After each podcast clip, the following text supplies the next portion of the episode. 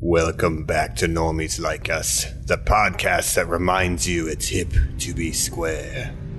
Foul tarnished, emboldened by the flame of ambition, trapped in the lands in between. Someone must extinguish thy flame. Put these foolish ambitions to rest. I command thee, kneel as we talk Elden Ring on Normies Like Us.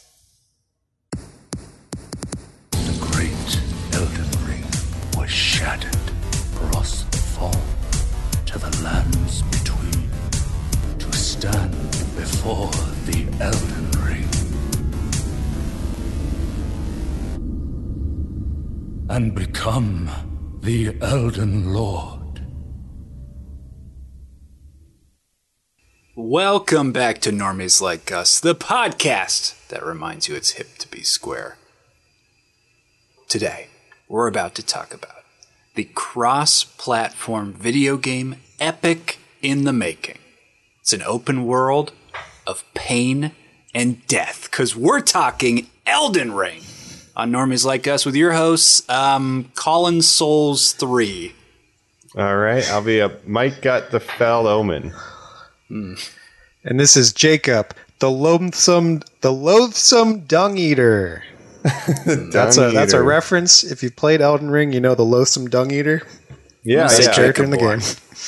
I'm a big fan of the uh, the vulgar militia personally. What a what a crazy good group one. of guys. But uh, yeah, Yeah. we're talking Elden Ring. Uh, probably the biggest release of the year up to this point. I'm calling it early game of the year contender. But yeah, the latest Wow. in the uh, from Game of the year, game of the decade. Who can say? My Who can say? but you know, right now reviews are good. But we'll jump into all that when we talk kind of our initial reviews. I haven't been it yet. Jacob hasn't been in yet. Colin's been kind of watching us.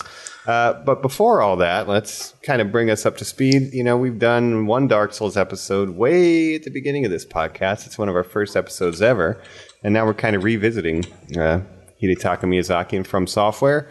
So I want to ask Colin, starting with you, kind of what's your history with FromSoft games? You know, played Souls, not. You know, you know, where are you coming from uh, with your experience with this uh, developer? I'm into the Souls games. I like uh, FromSoftware. Um, you know, I think I probably said my history in the Dark Souls episode, but like I'd read in a Game Informer, Mike, that Demon Souls was the the best game you could buy someone, right? Top rated or whatever. So I got it from my brother for what was that? PS3. PS3, 2009 Game of the Year, Demon Souls. Yes, I think he was at college. You know, it was a birthday gift. I don't even think he opened it.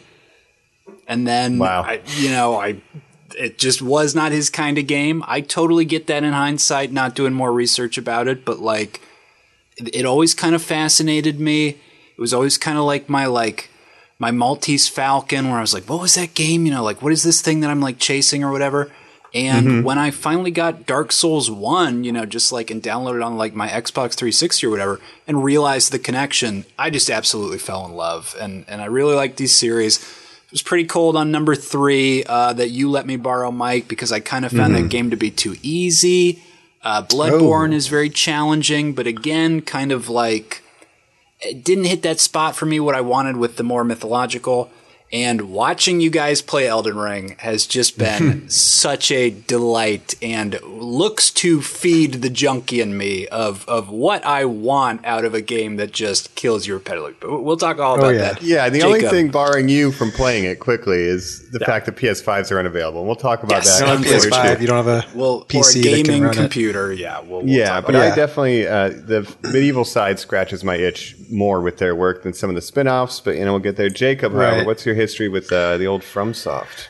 Well, um, first of all, I want to say I think we have the perfect spectrum of people to talk about this because we have Colin the Watcher, hasn't played it yet. We have Mike, the Dark Souls expert, the FromSoft expert, and we have me. I've, uh, you know, my history with FromSoft. Uh, the only one I've really gotten into before now was, you know it. If you've seen our early episodes, you know on. it became a meme. you know what it is. Bloodborne. Yeah, Uh, Bloodborne, yes. Uh, to me, that was my favorite. i I mean, I've tried Dark Souls. I've tried Dark Souls 3. Didn't really stick with me too much, but Bloodborne was the one where I really powered through and was into it. And I think that just comes down to the difference in combat styles, basically, whereas Dark Souls, it's more of a methodical, wait for your moment, then attack. Bloodborne had the mechanic of getting your health back by responding with an attack.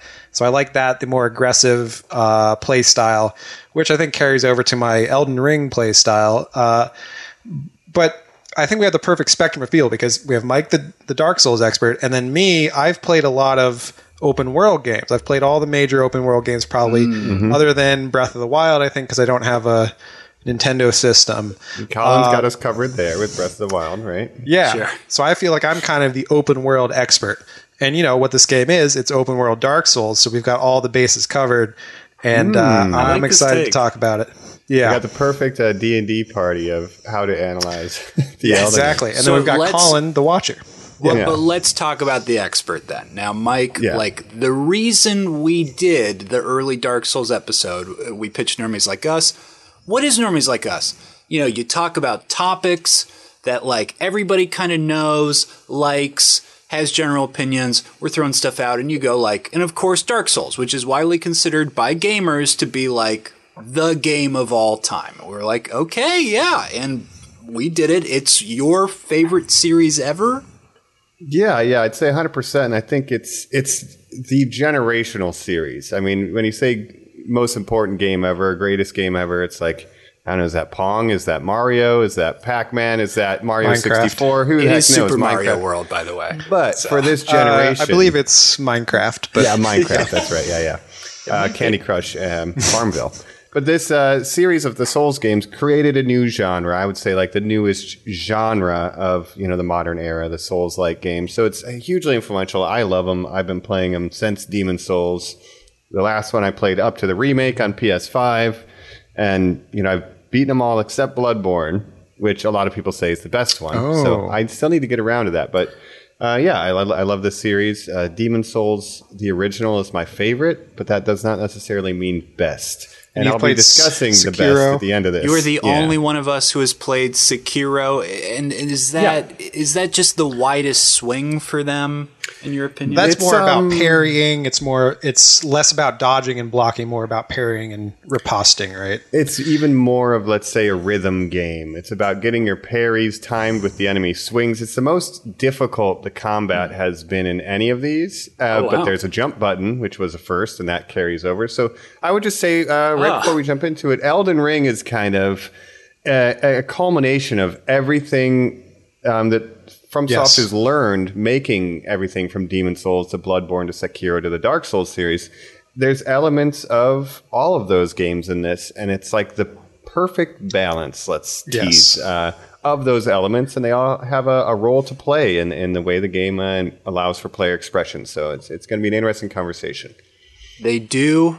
I'm very excited to talk about the mechanics. Obviously, we're going to talk about the story as well, Mike. Um, and I just want to point out, very famously, you had not seen Game of Thrones previous to doing this podcast, and then watched it all and did a very what I consider one of our most famous, uh, fantastic. Go back and check our thoughts on you know Game of Thrones through that whole run.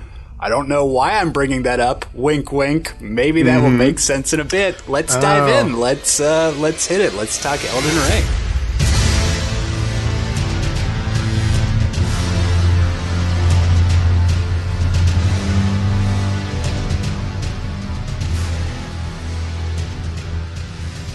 We're back. Uh, we're your hosts, but of course, we're here in our mythical lounge with two giant fingers that we're about to slip on the Elden Ring to. Because The that's two right, we're fingers. Frodo of the two. He always comes up. He's always there for us. That's right. Yep, yep. I need to mod that into the soundtrack. anyway, uh, back here talking the Elden Ring. We uh, Colin teased it up top. You know, Game of Thrones. I never watched it um, until I I was you know finally hooked by you guys' conversation and praised for it. And uh, so we have a connection with that. George R. R. Martin, author of Game of Thrones, uh, has some involvement with this. And early on, Yes. that was a big draw for um, like a lot of people really excited about that. They obviously one of the best world building game developers and uh, game directors, Hidetaka Miyazaki, with his previous work. Um, many of them considered masterpieces. George R. R. Martin with his world building and the masterpiece that Game of Thrones phenomenon that has become working together to create a very grim, dark world. And I think the two of them, I don't think anyone likes killing their characters or players more than they do. So it's a match made in hell or True. heaven, you know, True. depending on how you look at it. So, um, and really, yep. you know, how much is he involved? No one really knows, you know, to the level, but it's generally, uh, you know, known that he kind of did the, the lore, the backstory of, of the different characters of the, the kings and queens that kind of make up this, this realm. So he's obviously really good at world building and genealogies and that kind of thing. So I think that was his main, uh, input into this. And then Miyazaki just took it and put all his weird shit on top of that, right? It's like here's all your proper nouns for your main characters. Here's your proper nouns for your lands. Here's how they're related to one another politically, or you know, based on uh, belief, etc. And then they just kind of all right, let's l- throw some berserk on top of it, and then Yeah. that's pretty much the cake. Let's put some uh, weird made. dogs in there, some some birds with knives on their feet, and you got to Yeah, get it. yeah. Call it a day. You know, typical FromSoftware stuff. So that seems to be the involvement. And uh, Colin said open world. I mean, looking at this thing, like from the perspective of the watcher, Colin, when we're playing it, like, does it feel inspired by George R. R. Martin at all? Just on its face, its presentation, the way these kingdoms are kind of related. Not even a bit. Not even a little bit. Um, Not even a little bit. Jacob, our our George R. R. Martin expert, is there like any standout moment or character? Is there like a big fat guy who like rambles on a monologue for like two hours about how good the meat pies are, like in traditional Uh, George R. R. fashion? There might be someone like No. that. I just haven't found out. There's there's there one. could be. I think there's one sort of Easter egg Game of Thrones reference in this, and there's the the gold grafted great sword that you can get, which is a sword. Uh, it's a colossal sword that's a that's a basically a bunch of swords fused together like the Iron Throne in Game of Thrones, but as a sword. And I think that's, a that's Game of. Thrones reference. There's Something also the Berserk uh, Guts sword from Berserk is also in the game, and that's a reference to Berserk. Obviously, there's also a lot of visual references to Berserk. Uh, yeah, so not too much, not too much of a, a, a Game of Thrones influence that I've boy. seen. No, Well, I, I kind of what I was taking away from it, and there will be light spoilers here and there. Again, neither of us has beaten the game. I'm about hmm. 80 hours in. Jacob, oh, about the how game many is hours are you in? incomprehensibly huge. I'm about 60 hours in, and I keep finding new areas where I think I'm like, okay, I think I'm getting towards like the third act of this game. Oh no, here's an entire new area that I have unlocked Wow. now. Yeah, I Yeah. keep doing that. It keeps getting bigger. I found a new area today. You know, so it, it's, insane. massive. And I guess from the George R. R. Martin uh, of it all. Uh, you- Game of Thrones famously has that opening that shows the map, and it's very clear Hmm. to understand where each region is located and how that might politically ally or you know work with each other.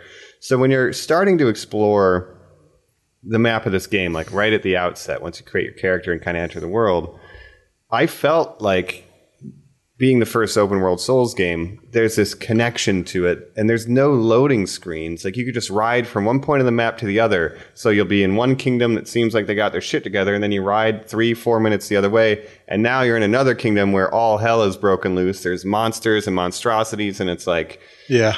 okay, there's crazy shit going on. So being able to travel like seamlessly between these regions did give me that feel of Game of Thrones, where it's like, okay, Hmm. I know clearly when I'm, you know, um, you know, it, you know, with the Starks, uh, and, Right.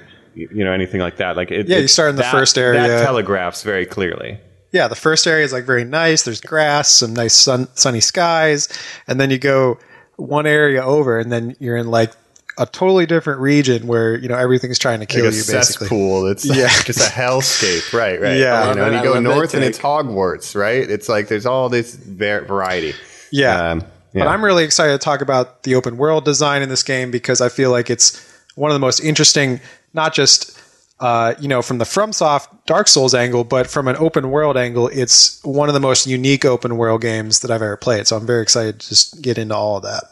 Yeah, and Colin, let me ask you because you know you played Dark Souls one, and like famously, a lot of people credit Dark Souls one, especially the first, let's say, two thirds of the game, um, with having some of the strongest level design in, in gaming history. A lot of the shortcuts that loop back around and stuff. Um, does the open world like does it still kind of you know do you get the sense that there's the same attention to detail and kind of love and care kind of put into what you've seen so far? I am reminded of those times with Dark Souls where you would literally like move the analog stick, shift your camera perspective, and be like, "Oh my god, I can walk around this thing." You know, the barest edge or whatever. You know, and it does open up like you guys are saying. Um, yeah, I would say watching you guys go through Elden Ring and the fact that it's just, I mean, not only does it seem just like truly tremendously endless, but uh, I, you know, Mike, in the same way that you said uh, Sekiro or Sekiro adds the the jumping element, we kind of have to talk about the first exploratory element added to this thing for the first time for a Souls game: the horse. I mean, you guys Yeah. are Yeah. literally traversing so much ground that it's like, well, we got to give you a fucking steed right away, right? Yeah, they have the Yeah. horse. Well, first of all, they have jumping in this game as well, and I think that adds a whole new angle to level design, um, and the horse as well, because it would be you know impossible to get around this world without the horse, the speed that your character can move. So that's a great addition. Uh, and there is also the legacy dungeon. So if you want that same level design from Dark Souls. They have that incorporated into this game uh, with legacy dungeons that are that style uh, throughout this game. So you'll be, you know, in a pasture, and then you'll ride up to, um, you know, the castle or wherever you're trying to go, and it kind of transitions into that old school Dark Souls leveling. So a lot of Yes. variety in this game, and a lot of ways to get around.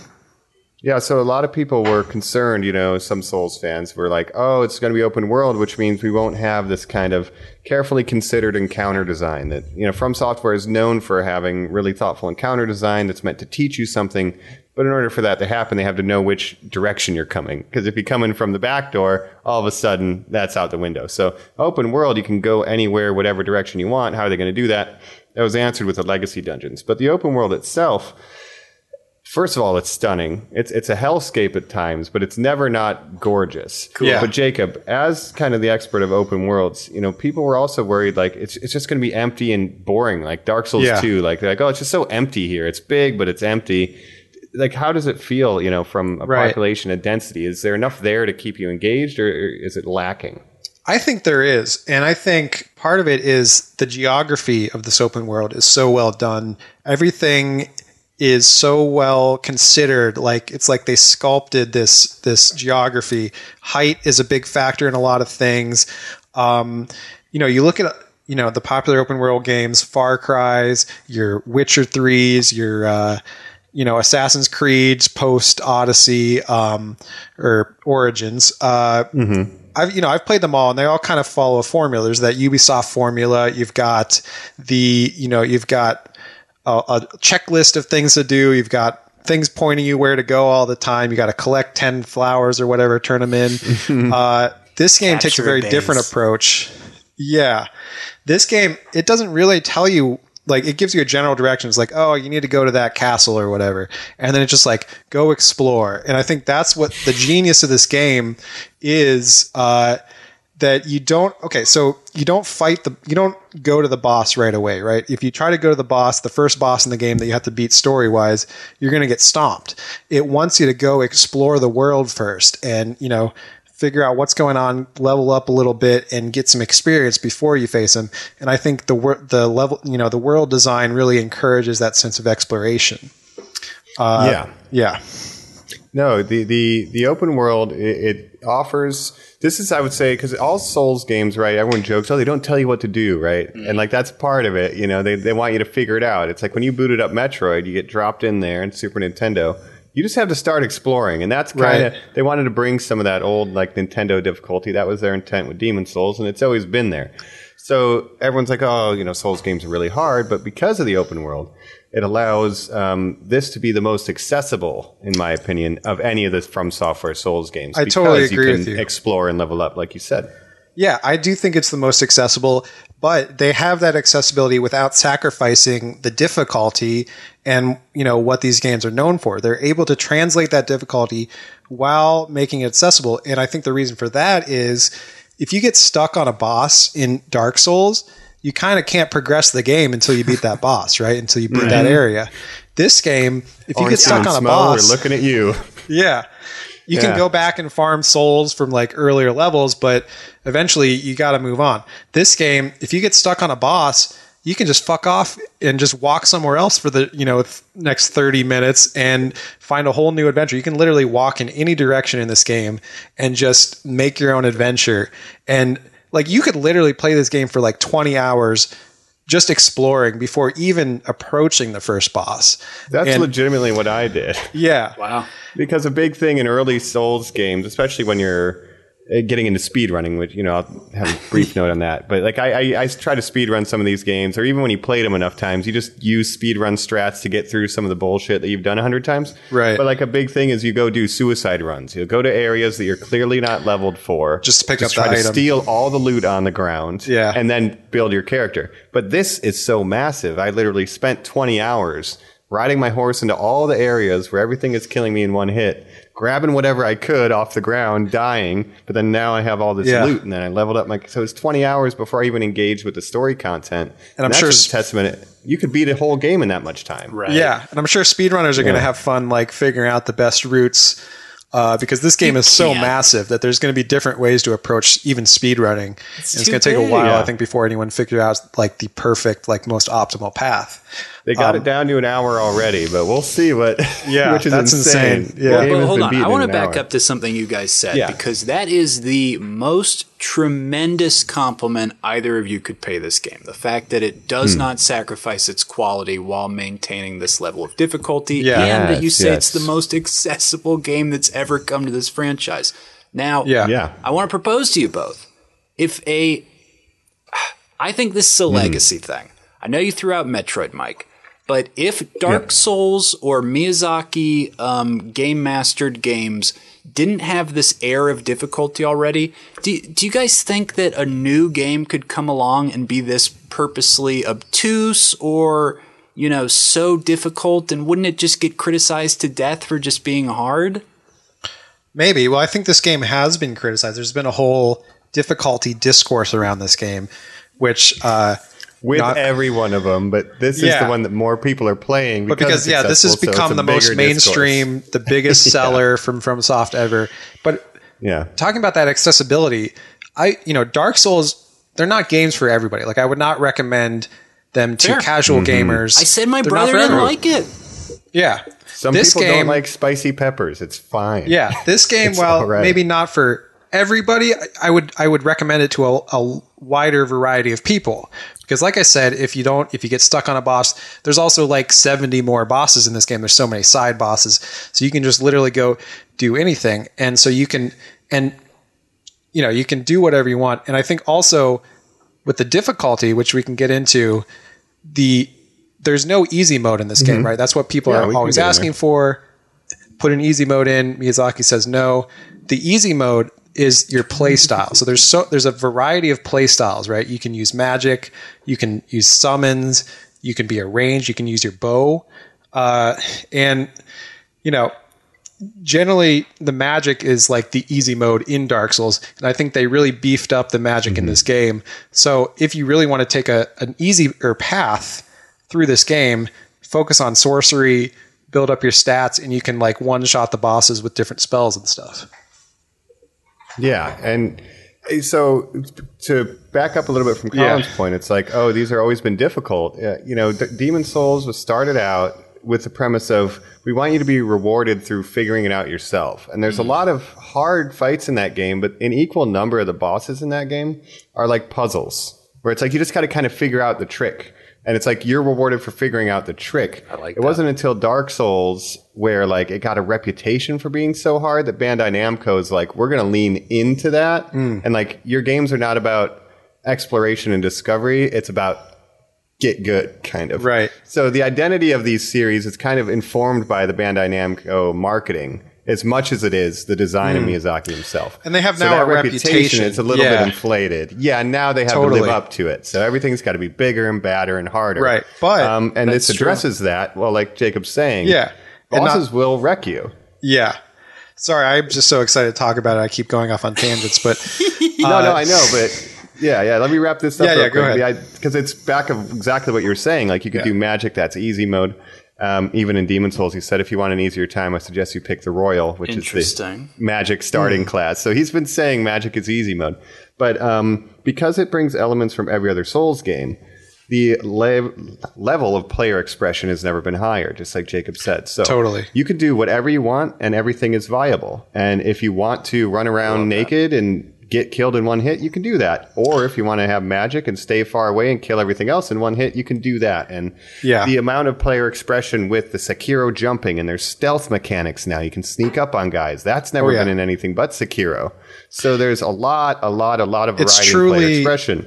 yeah, it's Yeah. truly pick your own. You know, choose your own adventure, choose your own difficulty through your play style. Love that. And so I think that's Mm-hmm. Choose what your own makes this difficulty. That's perfect. Yeah. And that's what makes this game so genius is that they were able to translate the the difficulty of these Dark Souls games into an accessible open world game that anyone could pick up and enjoy uh, without sacrificing that difficulty. I think that's what makes this game so genius. Yeah, and a big part of Souls, you know, there's a toxic toxic side of the community that's like, oh, you use the spirit ashes, which Right. are like Pokemon. Like you get these enemies that you can summon to help you in battle. Like, oh, you're not you're not really playing the game right. It's like, well, if it's in the game, And this you're allowed is- to use it. Yeah, and this is the first game that has those. Like there have been summons where you can summon Yeah. other players or Like even NPCs. NPCs, but this is a shout out, yeah, Yeah, this is a whole dynamic in the game where you collect these different ashes and they're like little ghost pets that you can summon and they can tank, mm-hmm. you know, they can tank damage, they can kind of draw the boss away from you and it just makes it so that you don't have to get good to beat this game. You just have to, you know, choose a different playstyle and you can still enjoy it. Yeah, and I want to say, like, to people, you know, there's the gatekeeping or the get good side of the community. Like, we say it as a joke because sometimes someone's like, "Oh, how do I beat this boss?" And like, literally, the only advice is you're just gonna have to get good. Like, at a certain point, if you're summoning and you don't know the move set, it's like I can show you how to do a kickflip a hundred times, but at some point, you're gonna have to figure it out and land it. Yeah. Like, you're just gonna have to do it. So the get good is just you're eventually just gonna have to Push through. figure it out. But you can go level up, you can get stronger. But if you take kind of pleasure or pride yourself in feeling superior to people who used summons in Yeah. a game, like they paid 60 bucks for it. Who the hell cares? and it makes me not want to be proud take. of you for doing something more difficult because you're being a jerk about it. Right. Yeah. And So if, you, did want to something beat it, hard, yeah, if you, you want to know, beat it the hard way, that's great too. Like, don't put people down. That's all. yeah, if you're one of those people that says like, oh, if you use summons, you didn't really play, you didn't really play the game. That's actually completely opposite of what FromSoft is saying because they're saying we're giving you all these different tools. You can choose your own play style that works for you. I played Uh, Pyromancer. Yeah, Yo, that's the soul level one. You could beat Dark Souls 1 as a pyromancer at level one. I've done it. and even you with know, you it's know, like it's all there. Yeah, and with magic, I've seen videos of people like, you know, going up to the first boss and just one shotting him. But you also have to mm-hmm. do a lot of preparation for that. You have to level up your character. You have to get the right spells. Use your brain. You can't just do that from day one, right? So you still have to put the work in.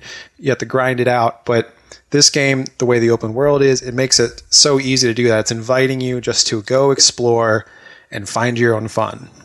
You know what's incredible about kind of again the shortcut? It circled all the way back around to the open world because the difficulty is tied so much with that because of the things in the open world. Because we don't only have legacy dungeons, you know, we have smaller like mines where you'll get materials to upgrade your weapons, which sometimes upgrading your weapons is more important than upgrading your character. You'll have uh, heroes' graves, which is like a different kind of puzzle that offers a different kind of unique reward at the bottom. So there's different areas that serve different functions Yeah. and give you different loot. So like even the caves and the random areas, they're serving a specific function as far as how you level up or get stronger. So by exploring the open world, you'll make your weapon stronger, you'll find new spells, and by way of that, you know, either set up your character perfectly or mitigate difficulty, you know, whatever floats your boat, but it's all out in the open world and tied Right. to it. And, yeah. And there's lots of side bosses. Like generally in all those mines and those different side mm-hmm. dungeons, there's usually a mini boss or a boss that you can fight at the end of it. And I think there's it like might be weaker, let potentially, unless you go way too far than the story boss. So you can kind of warm But there's up, so get many better, get some points. that even if you get stuck, and trust me, I'm not very good at, at FromSoft games. Like I'm not a combat expert. I get stuck a lot on a lot of different bosses, and I'll just fuck off, go do something else for a couple hours, come back when I'm a little higher level or something, and just do it that way.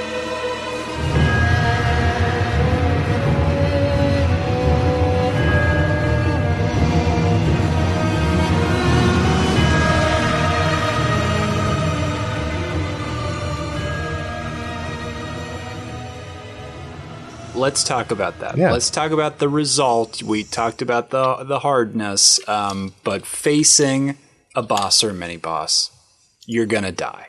Okay, let's talk deaths Oh, yeah. for a bit. Uh, Miyazaki was quoted today saying, "Players need to learn to accept the deaths," which is an incredibly philosophical thing for a man to say. I think, and kind of weighty and stuff. I'll ask you guys right now, not only Yes. how do you cope and handle with it and keep moving forward, whatever, all that good stuff, but uh, Jacob, what is your highest death count for an encounter right now? Do you know? Oh, um, or maybe it's the Yeah, number of that's a hours. good You question. don't have That's the number of too, deaths. yeah. How long? I did mean, it I've had you? bosses Yeah. that have taken me 20 tries, 30 tries, maybe. I don't always keep track. 30 Um, tries. But I want to use an example. So, like when you Mm-hmm. first come out into the open world after the tutorial, right? You there is a boss. Everyone knows Oh, yeah. it. It's called the Tree Sentinel, and he's this guy. It's the first Yeah, boss you, you see. walk out, no spoiler. And this is what I think there's a misunderstanding with people who are either new to these games, don't know that much about them. So you walk out into this landscape. The first thing you see is this giant guy in gold armor on a horse, right? And you think, oh, that must be like the first enemy I need to fight. You go up to him, you get your shit smacked, right? You just get destroyed, Mm-hmm. right? Your shit smack. Um, he he smacks your shit. Uh, so you think, oh, okay. Try to fight him a couple more times, and you just get annihilated each time. And you realize, well, you should realize that maybe you're not meant to fight this guy yet, and you should go explore. But a lot of people will just get stuck on that boss and think, well, I need to kill this guy before I move on, and they'll just keep bashing their head against the wall. And I think that's where some of the uh, you know, confusion comes from from people who have. There's a lot of people that might have bought this game and then returned it in like two hours and said, "Oh, it's terrible. I didn't understand it. Like I just got killed every time." These games were hard. They were just as hard as they told Yeah. me they were, right? Like, but I think that oh, boss man. is kind of a lesson to teach you. Oh, you're getting annihilated. Go do some other stuff and come back when you're a little bit stronger. And And it's not an Ubisoft game. Nothing pops up to say if an enemy is too strong, explore the Yeah. area around you. no, It's this game like, it doesn't hold fuck- your hand. I'll say that it's it's an ex, it's At the most all. accessible FromSoft game, but it does not hold your hand. It doesn't even hold your fingers. You know, but you know, it's not That's for a everyone. good example though, because a lot of people would hit that as a brick Yeah. wall, and they would bash up. up. against it, bash up against it, um, before realizing they need to explore. But then some people, like our, our friend Adam, um, he spent eight hours right when he started the game fighting it at base level on foot. It's easier to engage he's a that Dark when you Souls get your veteran. horse. Like you're supposed to come Yeah. back later, course. but he's very good. So he knew the but deal. it took him eight hours, and he beat it on foot, and that was his personal challenge. And he doesn't Right. look oh down upon people who came No, back some 10 people hours want to later do it the and hard way. them. But I, Yeah. you shouldn't look down on anyone who beats the game. They beat the game. If they get the Yeah. achievement in Steam or whatever, it's like, you know, you're not any different because you use summons or anything like that. Yeah. Yeah, but as far as dying, uh, be prepared to. Dark Souls 1 has been saying that, prepare to die. Um, I look at the Souls games as lessons in how to cope with loss. You know, no matter how much you lose, you can always get it back, even if you lose 100,000 souls or runes, as they're called, to Yeah. level up. Just stay calm. It's just game. That being said, uh, I think a lot of our friends are some of the most calm people that I know. Every one of us on Discord has raged and been like, "Fuck yeah. this! I hate this breakdowns. bullshit." Game of the year, but I hate it. I hate it. Ten out of ten. You know, Yeah. it's like you kind of have that relationship, that love hate, um, and it does happen. And it, it, a lot of it comes down to your build. I mean, like my build, I like to use a two-handed, you know, great sword, You're a naked and boy. I just do as much damage as possible. But I don't Just wear run armor around, 'cause I want to be able to roll quickly. Giant club. Boink.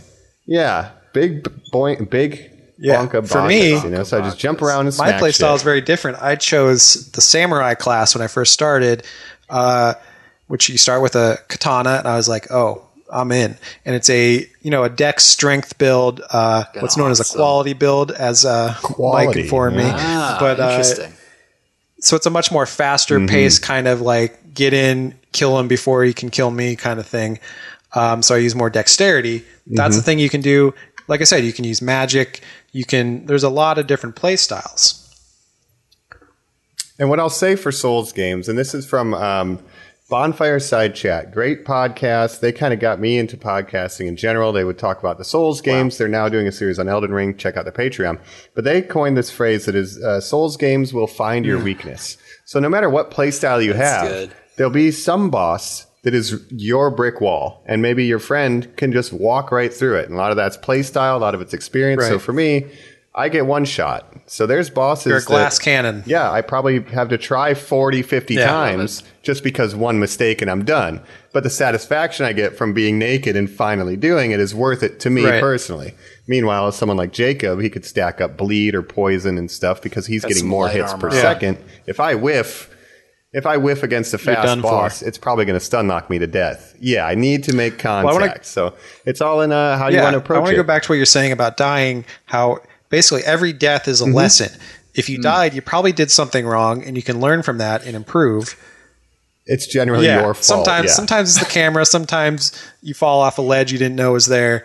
Um, but, yeah, now you know it's but I there, think that so that that idea, that yeah. philosophy of using death as a lesson is so interesting because a lot of people, when they die too much in a video game, they just get annoyed by it and just quit and they say, Why am I dying all the time? They don't learn and realize that you're supposed to die a lot in the beginning. And Dark Souls has it's even written into the lore of why you're dying. You know, you're you're a character who's going hollow, Mm-hmm. right? So you you're dying and re- being reborn. It's part of the lore. So I think that's a really interesting mechanic um, of these games. Yeah, and that's been Death is supposed to be a teacher. Demon's Souls again, 101. That was Miyazaki's philosophy. We we we don't want it to be unfair, and and they're not unfair. Like if you you get angry and you're like, oh, this boss is bullshit. That attack's bullshit. If you really look at it objectively, nine times out of ten, 9.9 times out of ten, it's Yeah. not. Like there's a way for you to do it. If you use your brain, you learn from you know uh, your past experience and look at the toolkit that's provided you, whether that's spirit ashes or you know putting a buff on your. There's there's mechanics in place. having a friend help you. Like there's a lot Right. you can do to overcome these things, and it's it's usually in And- your control. Um, it's when you get emotional and blame other do things and don't take accountability for your actions. Now we're doing real life stuff, right? There, there's a lot of lessons that you can apply to real life with these games, I think. And that's yeah, and that's kind of my my boss uh, cycle is I'll just get more and more frustrated. I'll start to spiral, and then I play worse. But the best feeling when you play these games is fighting a boss for a long time, dying, dying, dying, finally understanding how you can beat him, finally getting his attack patterns down, and when you finally, yes, when you finally beat him. That feeling is so good. And I had this with Bloodborne too, where it's like that boss that gave you trouble mm-hmm. for so long, you finally understand how to beat him and you can do it. And it's a real sense of accomplishment that I don't feel with a lot of games, you know?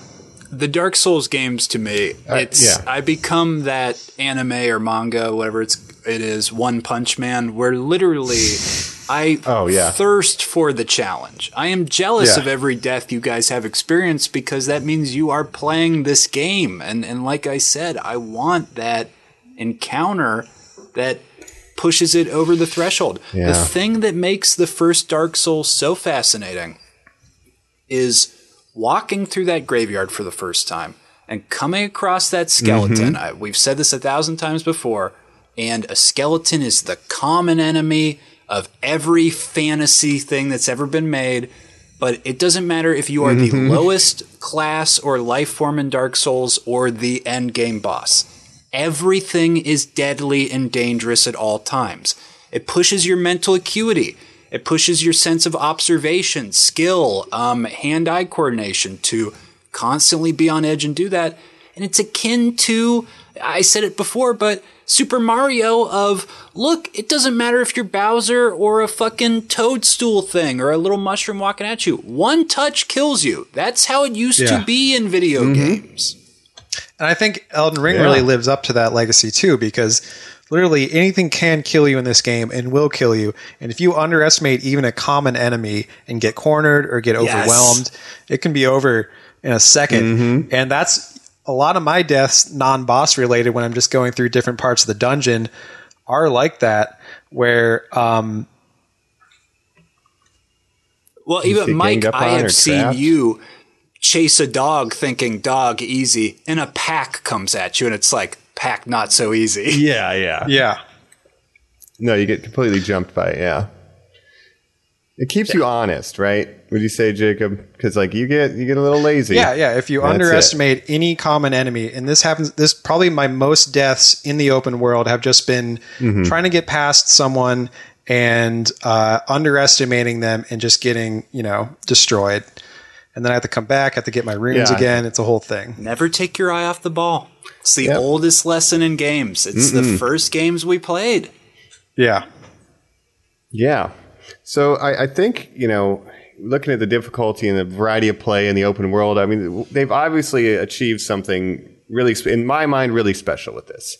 Um, and it's unlike, you know, any, it's like, you know, the Souls games, but it's unlike any open world game I've played, you know, to a large degree. And the fact that this is their first open world they've ever done is, is kind of incredible because it just keeps going. Like it is massive. I can't, stress that enough and it's dense there's there's always stuff to do like like in those dungeons where you can get ganged up on or the mines or the you know the heroes graves which are like puzzles catacombs are like little puzzles too you got to like find out how to navigate it to open the secret door there's always a lever that opens a secret door that's got the treasure and they have a specific kind of treasure right Keep an eye So out for fake walls, all these guys. things yeah, totally. yeah, hidden walls. Yeah, I, that's a good that's a good transition, Colin. Though maybe it's it's time to mention uh, the community aspect of, of this game because uh, there, there's a lot of social features that even if you're not you know doing PvP, you're definitely interacting with. Uh, so let's talk about that real quick.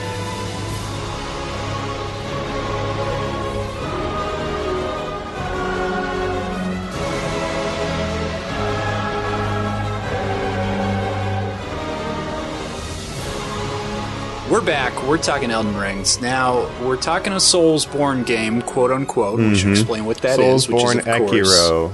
a, a ring. Sorry. we'll put that That's word on the end too. Yeah. Call Um, the ring, yeah.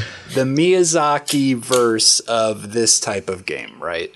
Um, And there has always been a social element. Now, you brought this up, Mike, but uh, in the past, there have these been these things like soapstones or whatever that you know has encouraged communication, but I would say malicious communication. And it's interesting how Elden Ring changes that. Yeah, Yeah, yeah. So, so generally, uh, multiplayer in Souls games has been around since Demon's Souls, and I want to tell this quick anecdotal story. Uh, Miyazaki was driving up a snowy hill, and then cars were getting stuck. So then the car behind them would just get behind it and push it over the hill, and then the car behind them would get them over the hill, and it would just keep happening.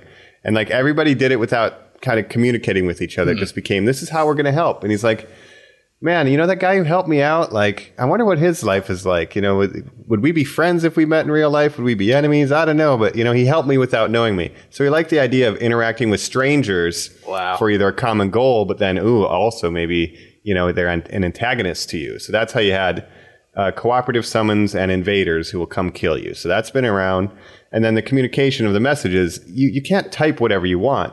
It's a rudimentary system that has nouns, you know, verbs, adverbs, concepts, enemy names, place names, and you can like fill in templates, you know, beware Fortnite, of large Fortnite. enemy.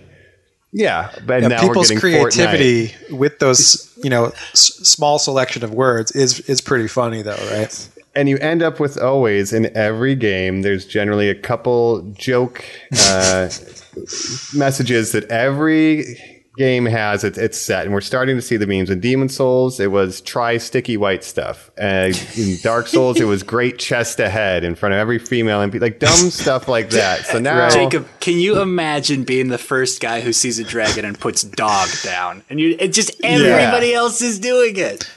So to, every to discuss some of these fun memes yeah what are some of the fun uh, elden the ring classic messages that are out That have, yeah, there's the classic that has been a holdover from Dark Souls, right? Where any ledge there'll be a message that says "try jumping," and then you Yeah. jump off and you die, and It's very been funny, right? Since the beginning. yes, yes. Bastards. Try Uh, jumping. I think a big one in this game because people are trying to find those uh, illusory walls so much, and they're kind of rare in this game. There's only certain areas that'll have them, but Mm-hmm. Generally, you know, any wall you look at, there's always a message that'll say, you know, item Hidden ahead path or ahead. yeah. There's always I a gotta chance, just try though. it, you know. Yeah. there's I always a chance. It, and 99% it never works. But a lot of jokesters in here, and of course you get your tri finger butthole, those kind of things. You get your Fortnite, like you said. Yes, which the fort night, it's just literally saying the words fort at night. Um, You want to tell them about people in Japan getting confused Yes. by the Fortnite? So obviously message. the Fortnite meme here, makes sense because it's in English, fort and night, you know. Uh, but in Japanese, it's literally the kanji for fort and the kanji for night, which is not phonetically Fortnite, the game title. So they're waiting by these fortresses thinking something happens at night, right? And they're just waiting for nightfall, thinking think a it's like special an enemy's going to come, or or there's an event, yeah, and like nothing happens. Like, why are they just Fortnite? And it's funny because there are literal bosses in this that you can only fight at night, and you have to come back at a certain Right. time of day to Some fight of them them. might be near forts too, so there's like confirmation happening, a false Yeah. confirmation, you know? But I do love this angle of community, these shared messages. You know, one game that I think kind of tries to expand on this concept is actually uh, Death Stranding. Kojima, right? yes. Death Stranding has a big community agree. aspect where you can put up zip lines and different things that other people Oh, yeah. can then use. It's sort Very of a shared world. cooperative. Connecting Yeah. the world, yeah. So I feel like he was really trying to build on that concept with with Death Stranding. Um, but I really like the the messages. And Uh, sometimes they're helpful too. Like you know, there'll be some that are legit, like oh, be wary of ambush or watch left. And then when you walk forward, there's an enemy who jumps out from the left. And like I'll go back a lot of times, and you can appraise the messages and rate them as good or bad. So I'll be like, oh, Yeah. dude, you help me not die. I'll give them a thumbs up, and it, it actually gives you um. It gives a you free health. heal. Yeah. if, if your message gets Encourages appraised, you it's to a be good good. one. Yeah, Yeah, it encourages you to you to, if you have a popular message that gets appraised 4,000 times, that's another way to play this game on easy mode because you're just getting healed left and right all the time. Free heals, yeah. Yeah. Um, so I love that mechanic. Um, and it does encourage, encourages creativity, encourages helping people out. There's also troll messages sometimes like people will put messages at the bottom of ladders or, you know, buy certain things. So the, the you know the the button to read a message is the same button to climb a ladder. So if you're trying to panic, you know, climb a ladder to get away from someone, it, they can really troll you with the messages sometimes. A lot of times Uh, but that's just, just another- lever or ladder, and you're just Yeah. reading the word ladder. Oh, thanks a lot. but that's Yeah, just yeah, yeah. another you know aspect of, of this game, and I think uh, it's it's great. Yeah, yeah. In the community, again, there's always been the PvP community. Um, you know, people can invade you and try to kill you in your world. They'll get a special item that they can turn in for quest rewards on their end, or you can have someone be summoned into your world to help you defeat those people, or you could help, you know, it's a whole thing. Or you can even summon people to help you with a boss, right? Yeah, you can have people help you with a boss, help you beat an area, and that's all part of the built-in difficulty mitigation. Um, you helped anybody fight any bosses or summoned any human players at Hmm. all, Jacob? I have not. I would like to mess around with the co-op stuff with with you and some of our other friends that are playing, but Yeah. um, I feel like That's I kind of like- have to beat like the game, game first. plus thing. Yeah, Yeah, for sure. Once That's I beat the I'm at. game and I've seen everything, then the co-op stuff could be really fun. Can Interesting. begin. Colin, did you ever co-op with people in the other Souls games you'd experienced? No, because I was always so scared of invasions, Mike, that I would always kind of Yeah. play disconnected. But before we even get your history of playing with multiplayers, I Mm-hmm. will say, watching the two of you side by side, not even um, Oh, playing yeah. together. That's how we've been playing co-op. I mean, it is. It is because you Yeah. you are seeing each other. I'm commenting on both. It's the greatest moment ever, and I'll keep parroting it. But normies, for those that didn't experience, these two uh, fucking knock back their own separate bosses at the same time, and then delivered death blows at the exact same time. Got the kill screen. I mean, it was fucking Yeah. fantastic. We had simultaneous uh, criticals and then simultaneous deaths. Killing it was blows, like yeah. it was perfectly synced. It was amazing. But we should say, Yeah. normies, what we've been doing, and I think Um, a lot of people would Yeah. have fun playing this.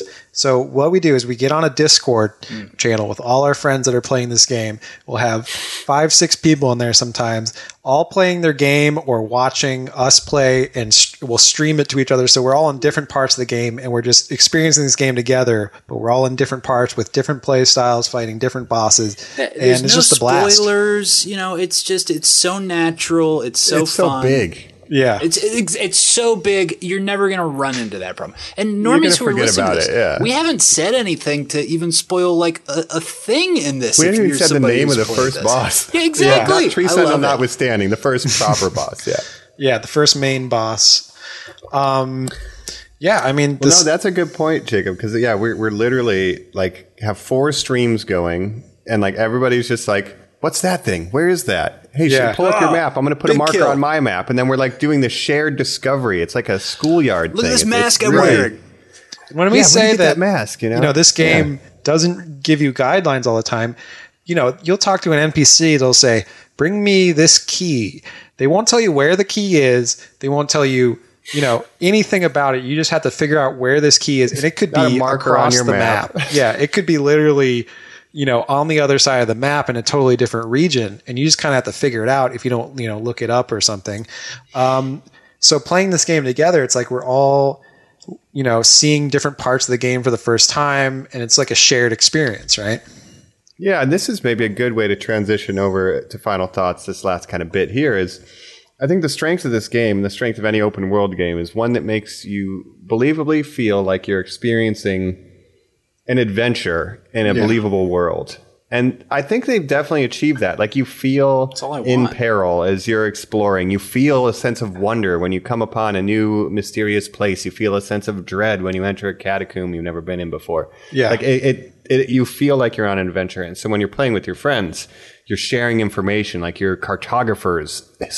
You go north, I'll go east, you go west, I'll go south. And you're just sharing the information to help each other survive. And I think that's even with the online community, the way it's always been intended and the way Souls has been the most fun is when it's like a sharing of information from the player base, not Right. the developers putting waypoints on your map. And I really like that about it. Totally. And I think, you know, I said it a little bit in the beginning, the way they built this game as an open world game, uh, it draws you in and it want, makes you want to go explore. Whereas, you know, I've played, you know, all the Far Cries, the Fallouts, all those games. This is the first game in a while that I've really had that sense of discovery and wanted to go to the next area. You know, I think Far Cry 5, I played that recently. It's it's a great game. I enjoyed it a lot, but it does follow that Ubisoft format where it's like, oh, I see all these little question marks on my map. I know I have to go there. When you have a There it quest, it tells you exactly where to go. And map, it Jacob. Skyrim. yeah. Yeah. And I a lot of times with those games, I like to take the mini map off the HUD. There's usually options you can do that, like accessibility options. And I like to just explore because when you know exactly where to go, you don't have that sense of exploration that makes you want to just wander around and see what you run into. You know, I've had, you know, when I played Witcher 3, it, it, that game even is like that, but the story is so good that it that it holds my interest, you know. But those You're right, right, those right. Assassin's Creeds, those Far Cries, because I love them too, Jacob.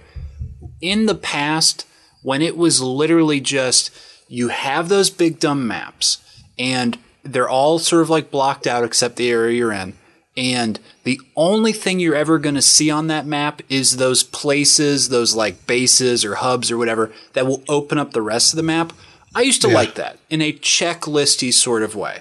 The Yeah. fact that now even Breath of the Wild, which I would consider my favorite open world game of all time because God won't give me a PS5, and that's fine, and I've come to terms with that, uh, is One day, one day. littered with 5,000 individual icons for every instance of a thing. You want to know where ore to mine something specifically is? We'll show you on the map because if you zoom into micro times a thousand, here's an insignia for where that is. And I just go like, Right. that is wild how easy games have become.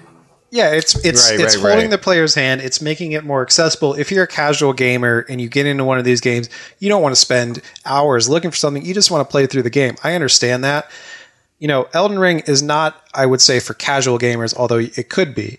Um, but I'm glad you brought up Breath of the Wild because I think that's the closest open world comparison to this game.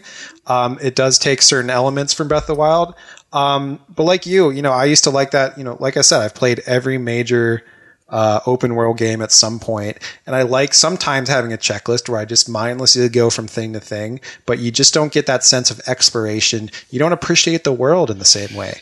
And with Yeah. those games like Far Cry, a lot of times it's like copy pasted, you know, bandit camps, towers you got to climb to unlock the enemy. It's just, you know, it can get really mind numbing. Uh, this game, there's no copy pasted. Like every region is so distinct, everything is so unique they really put a lot of care into how this world's constructed, how certain areas connect to other areas. Uh, some places you can only get to, you know, going certain ways.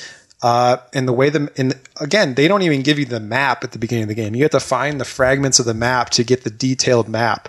Otherwise, you just have like a gray blob, right? So it And really nothing tells you. Here's where you get the map piece. No, you can you just have to figure it oh, out.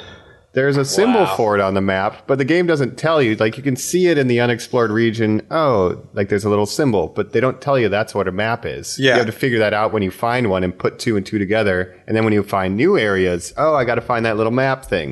And and it's like, literally this game doesn't awesome. even tell you how big it is until you unlock the different areas. Like with a Far Cry, you can portioned see like sector by sector, You right? get Yeah. the layout.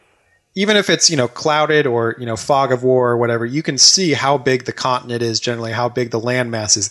This game, it's like you you don't even realize until you open up a new area. Like wow, there's this whole other area. Like the map just keeps doubling, and it's it's really Then it unlike goes any game I've ever played. Tripling. Yeah, there's underground, there's secret uh, elevators you can take to a whole nother plane Oh of the world. It's insane. Mm-hmm. Do you all It have really a is. favorite spot yet? Uh, Hogwarts.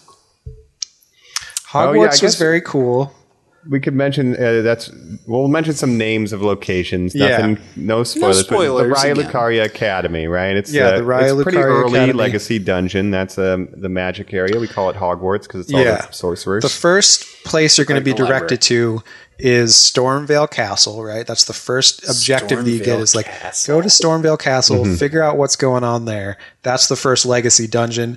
Uh, I the thought, first main story, yeah, you know, objective too. Yeah. Um, wow. you know, there's Limgrave, that's the area you start in. There's Caelid, that's the kind of hellscape. Uh, Caelid. Caelid, everything is on Yeah. fire and rotting and every- Poison, rot, and mutated.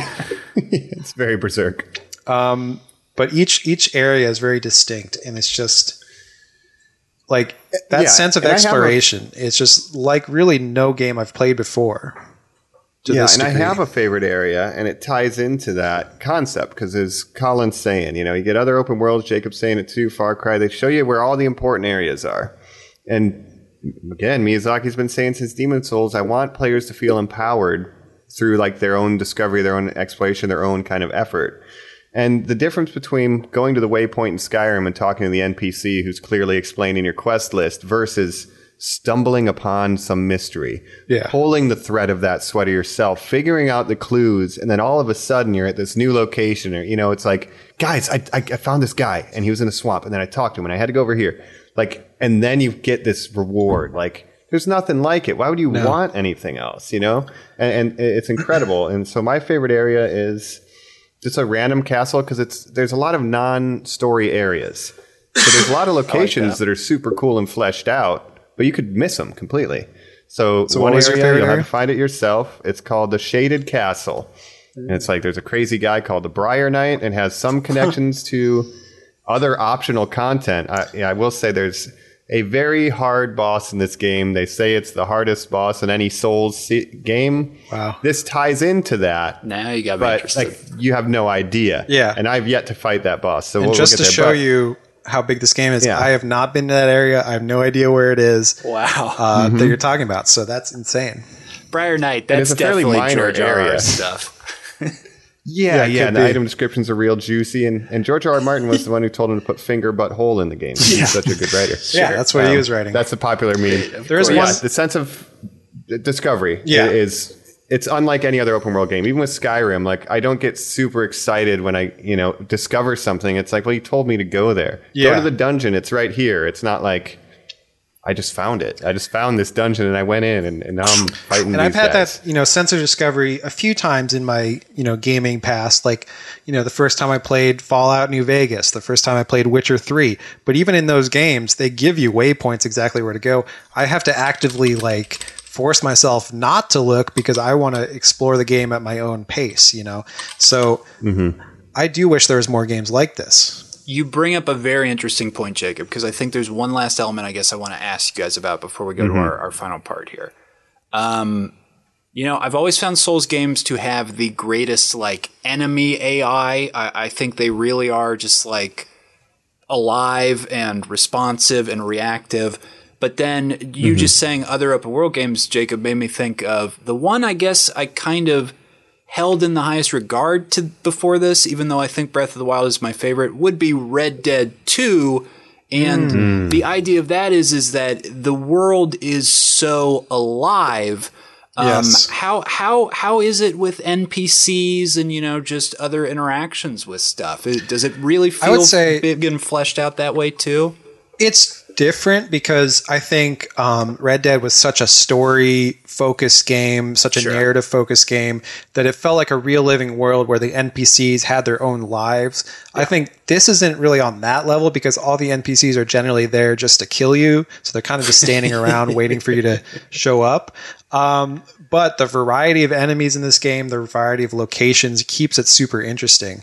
They don't like a lot of games, you'll just get, you know, again, Far Cry, copy pasted bandits. You know, you're going to be fighting the same people over and over and over. This game, the amount of different enemies, different common enemies, different bosses, it's insane. It's really, it's Yeah. really something. I will say on the NPC side, uh, Souls games are notorious for having convoluted NPC side quests that pretty much everybody can miss all of them. Yep. Yeah. If you're not looking for them. It wasn't the And right even me- covenant, Mike. You're like, yep. Right, yeah. so I played for about 60 hours before I encountered and completed a, or started, I haven't completed, but started an NPC side quest that I assume you were supposed to run into within the first 10 hours. Wow.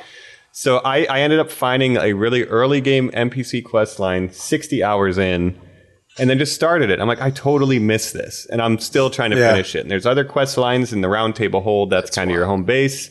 Like there are NPC quest lines, but nobody tells you how to start them or what the circumstances are, are- to do it. Yeah, like if Yeah. you if you don't talk to a certain stumble upon NPC before beating a boss, you can lose that quest line forever. Oh. Yeah, Right. yeah. I've lost a couple actually, and I'll have to do a second That's how playthrough. yeah, and you're goes, even yeah. watching me the other day, and I was doing one. You're like, oh, I missed all that, and I already beat that boss that's at the end of that quest line. So you missed a bunch of like, uh, you know, NPC dialogue and stuff.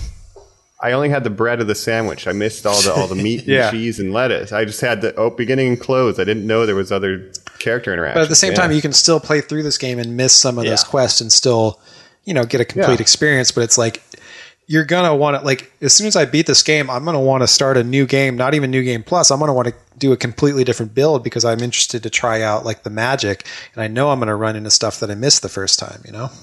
Yeah, and with the NPCs too, in, in, every Souls game, a lot of them are tied to uh, potential build styles. Like there'll be a, a sorcerer NPC quest line. There'll be a you know an assassin NPC. So like if you want to get certain high level spells and stuff, you'll need to find those particular NPCs and be sure you don't miss their quest lines the next time you kind of go through the game. So everything has a purpose. Nothing superfluous.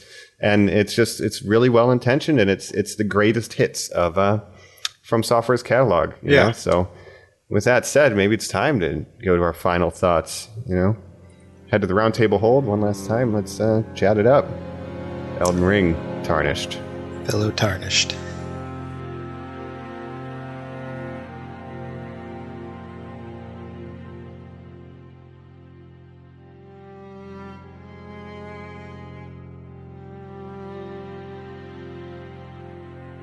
We're back. Now, we didn't say up top, Joe is dead, but we just ran over and picked up his runes, so we should be doing good. And I think we're we'll be able about to summon him for next week.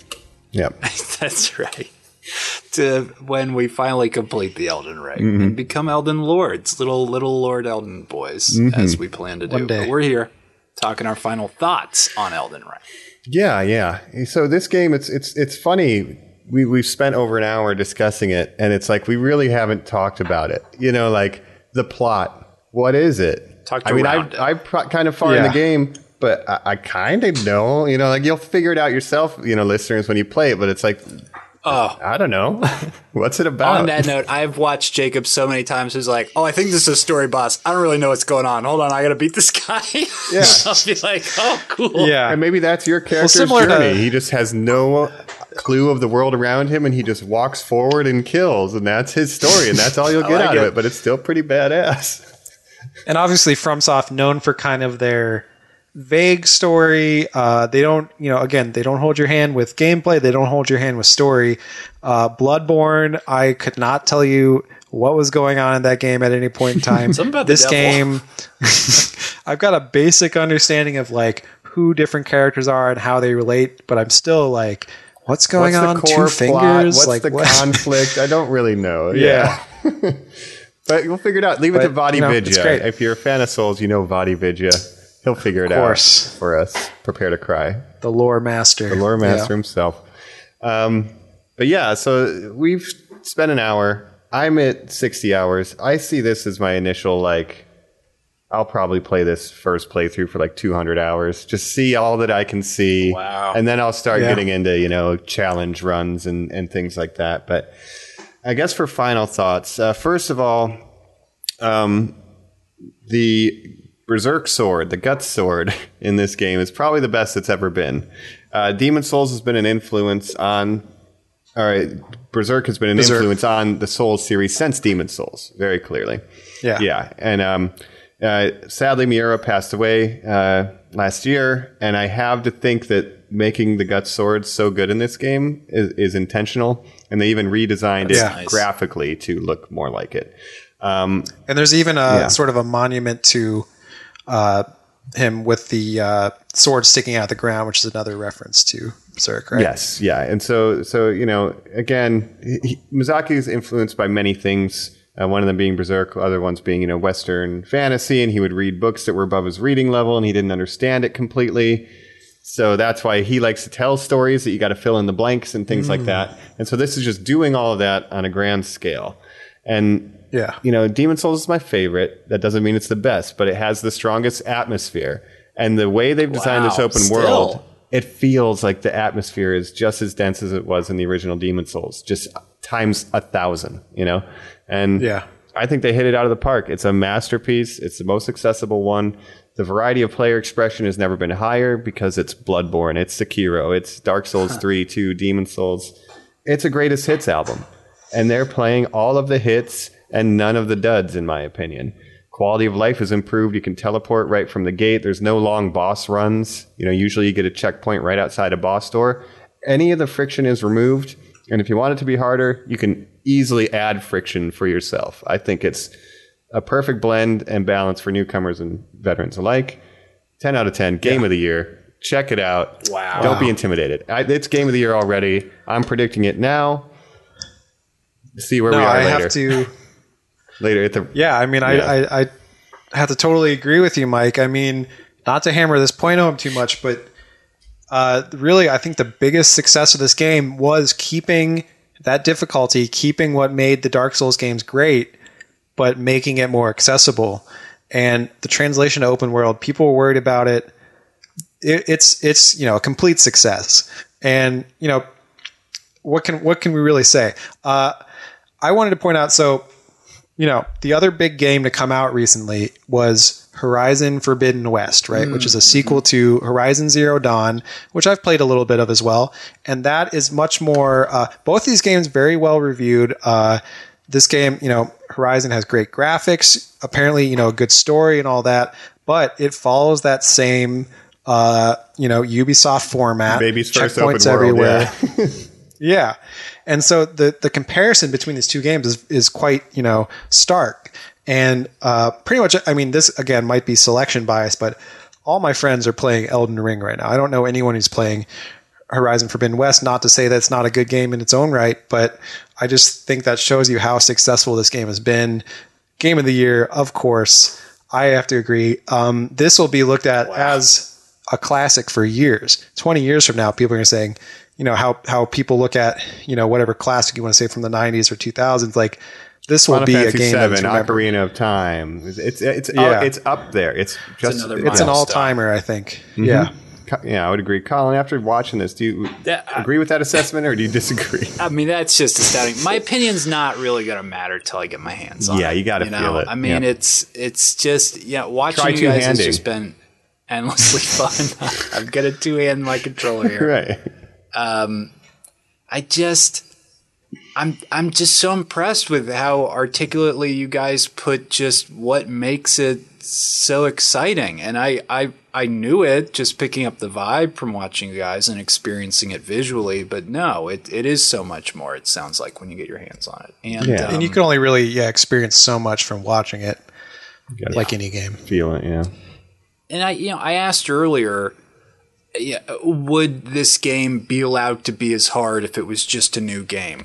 My, I, I guess what the underlying question I was getting for was do you think this will inspire open world games to be like this to be i guess quote unquote like real world games or, or whatever even you would want to apply this new world of just like um, realistic detachment right to to allow you to actually explore these exploratory open world games Kind of hands off. I really hope so. don't think so i i think You don't think so? I because of you just literally reminding me of Zero Dawn, I just think that there is such a built-in market of and you know you you see that argument all the time Jacob. You you said about the casual gamer thing but you hear people be like I paid $60 I get 1 hour a week where my wife's not yelling at me where I'm allowed to play a video game. Oh why would I want to walk around you know Elden Ring uh and Right. like and just get killed for an hour? That's not fun. That's not a game. Yeah. but uh, it is. I mean, it. it, it, it Well- I just I live for the challenge. That's all it's ever Yeah. gonna be. Mm-hmm. I mean, it's got its core fan base, and I think this is already like the most played, the most bought FromSoftware game ever. It's their biggest success financially. And I mm-hmm. think if you want to play a casual game, if you want to play Assassin's Creed, Far Cry, That's great. That niche has been filled. You know, like Ubisoft is not going to stop making games. Like they're going to make Far Cry Seven. They're going to make Guarantee Assassin's it. Creed. You know, uh, They're not Canada, whatever be it that is. different either. Yeah, they're going to keep that formula. There's plenty of games like that if you want that. If you want something different, Elden Ring is here, and I hope it does inspire other games to be a little bit different, you know, try new things. I think it's a great direction for games, for open world games, and for all games to go into. Yeah, and we see, you know, there's a lot of the Souls like genre has been spawned and things, you know, like Shovel Knight or Hades is almost like a Souls inspired rogue like. But um, I, I want to highlight kind of this journey that FromSoftware has gone through and Hidetaka Miyazaki himself. He's 31 years old. He works for Oracle uh, Systems doing like IT, and he wants to just get into gaming because he likes Ico and he, he's sick of his career. So he's 31 years old gets a job at FromSoftware, does some middling stuff, finds out about a game they're going to cancel that's a Western fantasy game. He's like, I, I really like that stuff. I'm going to try to take it over. Takes it over, makes Demon Souls. Everyone thinks it's going to suck. The Sony head of marketing or whatever is like, this game is crap. No one's going to buy it. It's too hard. Becomes game of the year. You know, Dark Souls comes out, changes everything. Smash hit. Dark Souls 2, 3, Bloodborne, game of the year. You know, Sekiro he becomes president of FromSoftware because of all of these bangers and changing the gaming landscape. He is now president of the company that he joined when he was 31 with no game development experience. And now to have made 10, 11 years later, what is potentially the best work the studio has ever done. The culmination. They just keep making hits. My question, where does it go from here? How does it get any better than this? I can't imagine it. They they haven't dropped the ball. Knock on wood. When will they? How will they? And it's- and quickly Battlefield unfinished, Halo unfinished. 60 bucks. I can play this for 5,000 hours and it was a base Yes. price. Like they are right. showing you And how Mike, it's, it's done. it's so refreshing to see this with FromSoftware, where you know uh, people love The Witcher Three, one of the best games of its era. Yeah. CD Projekt Red had a had a great reputation. Uh, Cyberpunk 2077 was hugely, hugely hyped, similar to how Elden Ring was hyped. We were scared. People were looking forward to it. It came out. We all know what happened. Mm-hmm. Uh, so junk. it's just great to. it's just great to see. Yeah, and their reputation obviously has not recovered can't rebuild in that terms trust. of what it was. Yeah. yeah, and, and it's good to see you know FromSoft like r- actually living up to the hype and like Elden Ring. This is the game that people needed. Lots going on in the world. Oh, You know, people needed People are a sad. game They like want a this. nice, happy game to escape from it all. something yeah. to put your energy into. Mm-hmm. Now, Mike, to your question, because it is a fascinating question about where Yes, do we go from here? where do we go? Now, I said culmination. It is. You love to see a company learn from every game they've made to okay, that and the next one we'll refine, we'll refine, we'll refine. This is their stadium tour. And in jumping from the action adventure genre, I guess, um, to open world now, do they keep going genre wise? Is the next step? I don't even know if Hmm. these are popular anymore, but given their social interest, is it an MMO? Like, is it, you know, is Hmm. it just, do they make the biggest game ever? I don't know. I don't know. There's, I think they could either go back to, they can make another Dark Souls. They could make Bloodborne 2. A lot of people have Long been asking for that for a long Yeah. time. Yeah. Or they could try, you know, who knows? They might make Elden Ring 2. They might do something totally different. I have no idea what they're going to, where they're going to go from here, you know? Yeah, they've always kind of just done whatever the hell they want, and you know, a lot of people, you know, they consider Bloodborne the best, you know, and you know, it, it- it's hard. It's, a, it's an individual preference thing, but a lot of people do want that Bloodborne sequel. Maybe you will because you do something this big. It's like an actor, you know. I'm doing a Marvel movie now. Let me just go do kind of an independent feature, you know, do a little artsy the second thing. chapter to a book, even. It's something Yeah. I know. yeah, like this thing's. I do be think, uh, yeah, I think probably for the next game, I'm imagining it'll be something smaller scope wise because Elden Ring also took so long in development. I mean, it's a Yeah, huge game, so detailed. Obviously, it took a really, really long time to perfect.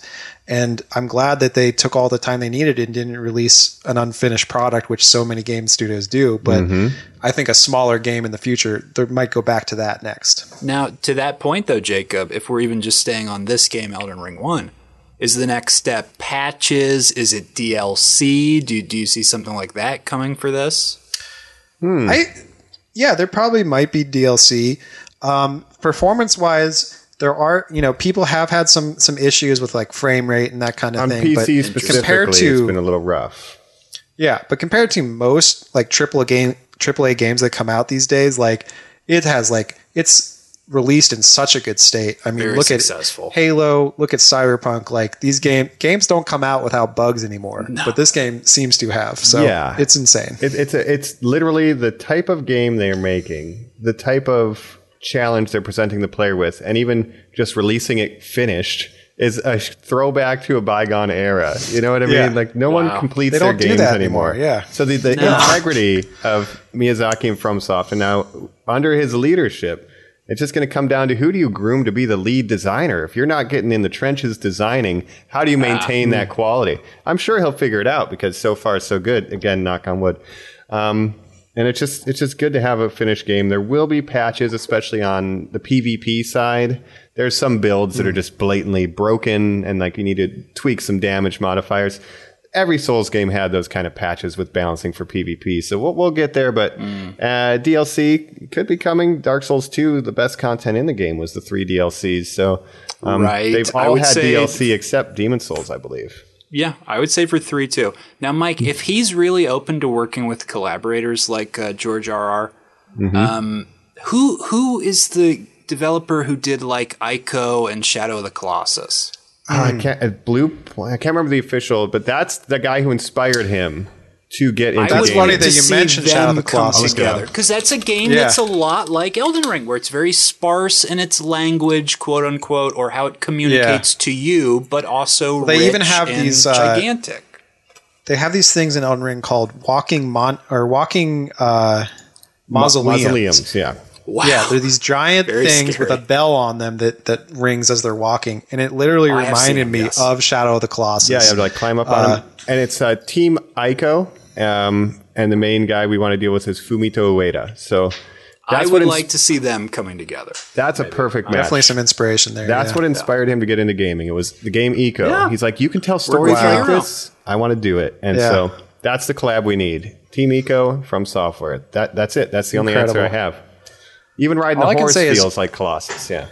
Yeah, totally. All I want to say is everyone go buy this game, support this game as much as possible.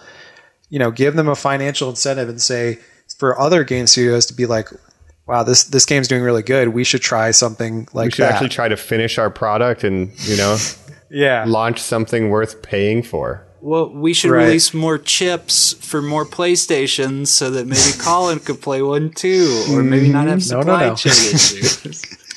You need to invade Maybe another player, day. defeat them, and then take their PlayStation. That's Yes, the only way I can do. at this point. But yeah, you are defeated. Yeah, I call them a foul tarnish. You know, snuff out the flame of their ambition. The first boss in the game, I won't say the name of it, but literally when you die, it's like put these foolish ambitions aside. Like stop trying. Oh, you wow, suck. that's some smack It's talk. like literally beating you down with the first boss, even get good. psychologically. Give yeah. up. Give And a lot of people have said the first boss, the first main story boss in this game, is one of the most hard. Like it's like a mid-level Dark Souls boss. Like it's not an easy. Like it's Love definitely a a level gate to. Like it's like a it's a difficulty check to be like if you you know if you're actually good enough to move past this part of the game. Mm-hmm. and he he reminds you constantly when you fail. Yeah. to just give it up, man. Like never do it. Never give up. Dark Souls about Never don't give give. Never up. surrender. Elden Ring, you can do this. Believe in yourself.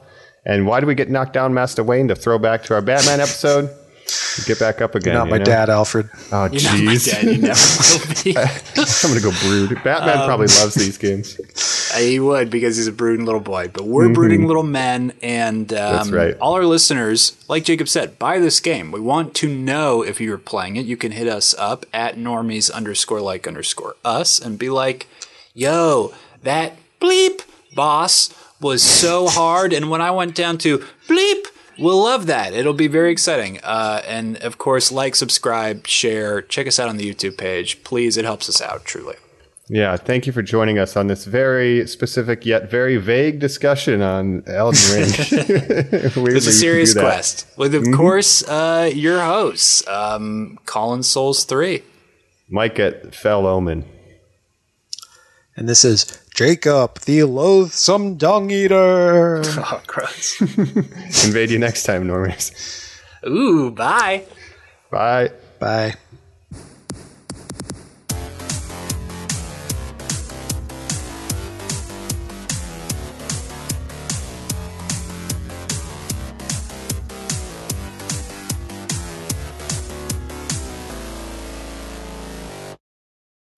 My name is Gandalf the Grey, and I'm imploring you to leave a like, share, and subscribe to this podcast. Don't keep it secret. Don't keep it safe. Don't take me as a conjurer of cheap tricks, and we'll catch you on the next episode of Normies Like Us. Fly, you fools!